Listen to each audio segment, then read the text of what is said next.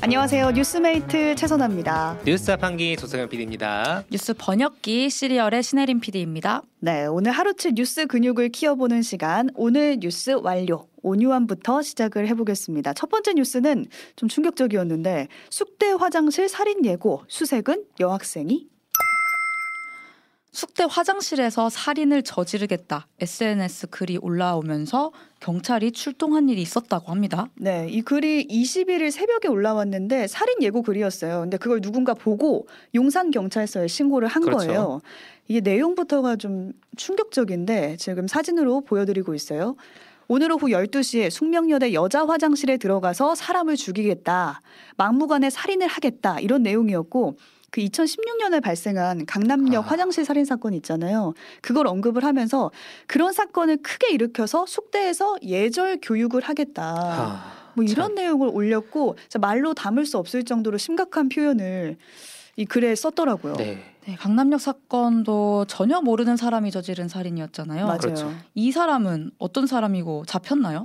어, 아직 잡히진 않았고 수색을 해본 결과 학교 내부엔 없었대요. 근데 신원은 파악된 상태예요. 음. 송파구에 사는 20대 남성이라고 하고 지금 송파구에 살고 있다고 하니까 관할 경찰서인 송파 경찰서로 사건이 배당됐다고 합니다. 네. 지금 뭐 피해가 없었던 거죠? 음, 피해는 없어서 다행이긴 한데 다른 게 또 논란이었어요. 네. 이때 출동한 경찰이 수색 과정에서 여대생에게 화장실을 확인해 달라 이렇게 부탁을 한 게 알려진 거예요. 경찰이. 네. 살인 예고를 한 장소가 화장실인데요. 그 화장실을 여학생한테 가서 좀 살펴봐 달라라는 부탁을 했던 거죠. 음. 어, 근데 학생들한테 배경 설명을 하나도 없이 부탁을 했대요. 그게 진짜 큰 문제였죠. 그렇죠. 그러니까 경찰이 그냥 지나가던 여학생 잡고 어 화장실에 누가 있는지 한번 확인해 줘라고 한 거예요. 일단은 영문도 몰랐겠네요. 그렇죠. 그렇죠. 네. 여학생들이 이런 식으로 생각했대요. 아 안에 몰카가 있나. 아, 어, 불법 확인해 촬영. 달라는 거구나. 음. 라고 해서 되게 가벼운 마음에 응했는데 나중에 친구들을 통해서 알아보니까 아 경찰이 우리 학교 오늘 왔는데 사실은 그게 살인 예고 글 아. 때문에 온 거래. 뭐 가슴이 철렁했을 것 같아요, 어. 진짜. 어떻게 그걸 나한테 시킬 수가 있어? 그렇죠. 그러니까요. 하는 생각이 들렸죠. 그리고 야. 만에 하나 정말 만에 하나 범인이 그 화장실 안에 있었으면. 있었으면 어떨 아. 뻔했어요. 그러니까 사실 여자 화장실이라 부탁했다 이제 이런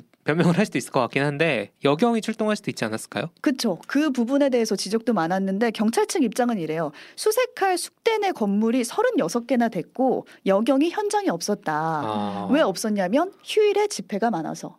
야. 그러니까 집회가 많아서 그쪽으로 여경들이 다 갔다는 거고 음, 그럼 남경이 여자 화장실 가는 거는 왜 안 되냐라고 음. 했을 때 이건 인권 침해 소지가 있어서 불가피하게 학생들한테 부탁한 거다. 아니 사실 이렇게 살짝 밖에서 들어가겠습니다 이렇게 무슨 그런 것만 해도 될 것 같은데 안에 누구 있나요? 이렇게 왜냐면 살인 물어보고. 그렇죠. 예고가 음. 이게 벌어진 장소잖아요. 그러니까요. 그리고 현행법상으로도 경찰이 뭔가 사람의 생명, 신체, 재산의 위해를 막기 음. 위해서라면은 뭐 화장실은 물론이고 공개된 장소에 출입을 할 수 할수 있다고 있다. 네. 하더라고요. 음. 그러니까 경찰도 그런 부분에 대해서는 좀 세심하지 못했다. 음. 이 부분은 인정하고 있고 출동한 경찰관들한테도 뭐 주의를 당부했다 이렇게 알려지고 있습니다. 네, 대응에 아쉬움이, 아쉬움이. 많이 남네요. 네, 남습니다. 어쩔 수 없네요 정말 아쉽습니다. 다음 뉴스는 김포공항 발칵 뒤집어 놓은 짐 가방.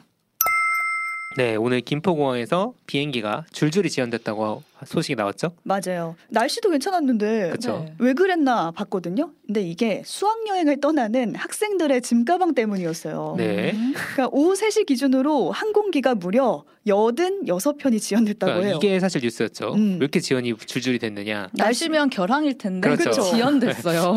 왜 그랬을까 봤더니 학생들 짐 가방에서 계속 기내 반입 금지 물품이 발견이 된 아. 거예요. 음. 그러니까 엑스레이. 맞아요. 짐 붙일 때 이제 캐리어를 우리가 엑스레이로 먼저 확인을 하잖아요. 그때 뭔가 보인다 싶으면은 자세히 보려면 이걸 열어야 돼요. 그렇죠. 이게 어떤 건지 확실하게 알려면 그 검사한 데가 있죠. 네. 다들 보조 배터리를 갖고 있었던 건가요? 보조 배터리는 붙이는 짐에 넣으면 안 되고 안 되죠. 기내 탑승할 때 같이 갖고 그렇죠. 가야 되잖아요. 맞아요. 보조 배터리를 넣은 학생들도 있었고 네. 뭐 헤어용 스프레이도 스프레이. 다수 발견이 음. 됐네요. 아, 제가 미스트 한번 걸린 적 있습니다. 아, 미스트 가지고 갔다가 김포공항에서 헤어용 스프레이는 되는 거로 아는데.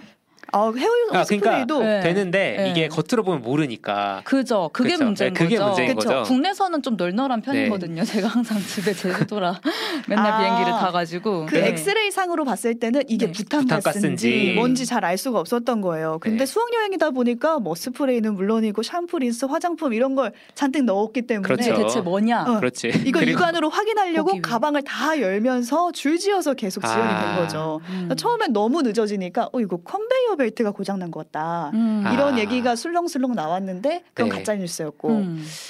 수학여행 갈 때 이런 거 챙겨가죠. 네. 코로나가 이제 풀리다 보니까 이런 해프닝도 네. 왜냐면 수학여행 한창 없었을 거 아니에요. 네. 이제 그런 것도 있었습니다. 네. 그럴 것 같네요. 다음 뉴스는 계속되는 외국인 가사 도우미 찬반 논란. 이 얘기를 저희가 전해드린 적 있습니다. 맞아요. c n p d 가 찾아보니- 준비해서 찾아보니 5월 9일쯤이더라고요. 네. 네. 네. 이게 서울시가 저출생 대책으로 월 200만 원에 외국인 가사 도우미를 데리고 오려고 한다. 그렇죠. 이런 소식이었는데 다시 그 얘기가 언급이 되고 있어요. 왜냐하면 어제 국무회의가 있었는데 윤 대통령이 도입을 좀 적극적으로 검토해봐라 검토해라. 이렇게 음. 주문을 한 시킨 거예요. 거죠 사실상. 음. 근데 지금까지는 가사 도우미를 하려고 하면은 내국인 아니면 중국 동포여야만 듣는데 이제 뭐 동남아 출신 다른 나라 국가 그렇죠. 이런 가사 도우미도 음. 들여오자라는 이게 내용이에요. 이제 기사 제목들이 베트남 이모님 이런 식으로 나왔죠. 맞아요. 뭐 네. 필리핀 이모님. 그렇죠. 근데 지난 3월에 시대전환 조정훈 의원이 법안을 발의하면서 그때도 논란이 굉장히 크게 일었거든요. 근데 문제는 그때는 월 100만 원이었어요. 네. 맞아요. 네. 네. 그때는 월 100만 원 준다는 게 이제 월 최저임금도 되지 않는다는 그렇죠. 거였고 뭐 현대판 노예제도냐 이런 비판도 있었고 네, 외국인 노동자를 그냥 돈벌이로만 본다 그렇죠. 이런 비판이 음, 많았었죠. 많았죠. 네. 그래서 뭐 노동계, 여성계 다 반발을 했었는데 아, 이게 사실 저출생 대책도 될 수가 없어요. 그러니까요. 지금 이쪽에서 말하는 건 값싼 돌봄 노동보다는 부모들의 노동 시간을 단축하는 게 더 맞습니다. 중요하다, 더 먼저다 이렇게 주장을 하고 있는 거예요. 네, 그때도 이제 청년들 반응 그렇죠. 알려드렸지만 그러지 말고 엉뚱한 짓 하지 말고 부모를 집에 돌려보내라. 그러니까요. 그러니까 돌봄이 저- 하루에 몇 시간 정도 제공이 되고 나머지 시간 부모가 돌볼 수 있으면 그게 최고지. 맞아요. 사실 이게 지금 말이 됩니까? 아직까지 생각나는 댓글이 아이에게 부모를 돌려달라, 이런 내용이었어요. 근데 문제는 조정원 의원이 오늘도 이제 MBC 라디오 방송에서 똑같은 주장을 했습니다. 맞습니다. 음. 그러니까 최저임금을 안 줘도 법적으로 문제될 건 없다는 거예요. 이게 개인 간의 계약이기 때문에 음. 네. 그래서 월 100만 원이 가능하다는 거고 이 정도 금액이 그 나라에서는 적은 금액이 아니라서 오고 싶어 하는 사람들이 많다라는 주장이었거든요. 네. 그래서 5년만 이 정책을 한번 실험을 해 보자. 효과가 있는지. 그러니까 윤석열 대통령이 언급한 안은 사실 최저임금 안 주는 안은 그건 아니잖아요. 아니죠. 맞아요. 좀 어, 네. 큰일 날 달라요. 소리죠. 근데 라디오에 나와가지고 아니 그게 아니라 월 100만 원 괜찮다니까 이런 소리를 하신 거잖아요, 그죠? 그렇죠. 맞아요. 일단 음. 대통령실은 최저임금 이하 받는 가사 도우미를 데려와라 뭐 이런 건 아니고 우선 외국인 노동자의 취업 범위가 제조업에 좀 국한돼 그렇죠. 있으니까 음. 가사 도우미를 늘려보자라는 아 아니었어요. 이게 저희가 어제 잠깐 소, 그 저희 앞 토크 방송에서 잠깐 소개해드렸는데 서울시에서 이렇게 미혼 나- 연하 여성과 아, 그- 남성들에게 이제 예. 만남을- 매칭해주는 네. 만남을 자만추. 한다 자만추 자연스러운 만남을 서울시가 지원해주겠다 음. 이했다가 사실 많은 비판을 받았거든요 네. 저출생을 어떻게 해결해야 되는지에 대해서 제가 볼 때는 공무원들이 조금 더 당사자들의 얘기를 들어야 되는 것 같아요 그쵸. 네, 부모 키우 그 부모님들께 직접 가가지고 이게 이게 정말 좋은 해법이냐 이런 걸 좀 물어봐야 되지 않을까라는 생각이 듭니다 네, 네. 저출생의 근본적인 해결책이 될 수는 없을 것 같습니다. 마지막 뉴스로 가볼게요. 서울에서 가장 많이 늘어난 병원은 자, 최근 5년간 서울에서 가장 급증한 병원은 땡땡이다라는 기사가 많이 나왔습니다. 어디일 것 같으세요? 저, 저 의외였어요. 정말로 그쵸. 성형외과나 피부과. 뭐 피부과라고 음, 생각을 그쵸. 그렇죠. 했거든요. 돈 제일 많이 버는 네. 그쵸. 과목들이죠. 근데 아니었고 정신의학과였어요. 아, 이건 작년에 한 300개 정도였는데 500여 개로 늘어났다고 거의 해서 두배 늘었네요. 네.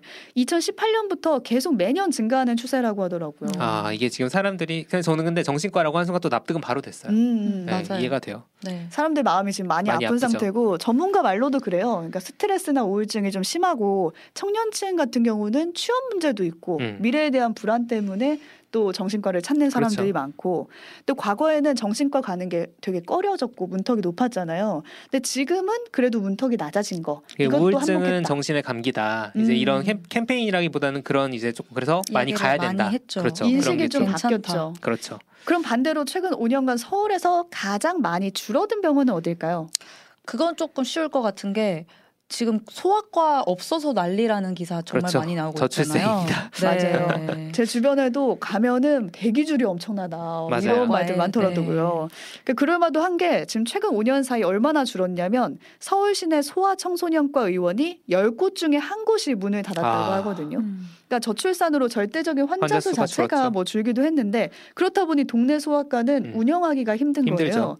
동네 소아과가 없어지니 어디로 가겠어요 사람들이?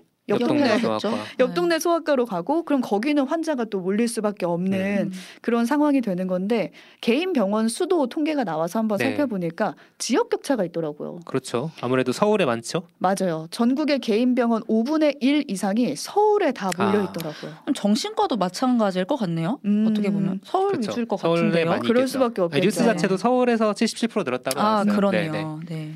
네, 좀 아이가 아플 땐 소아과 가고 마음이 아플 땐 정신과 가고 이런 평범한 일이 일상에서 이루어졌으면 좋겠습니다. 네. 여기까지 5월 24일 기억할 만한 뉴스들 정리해봤습니다. 오늘 뉴스 완료.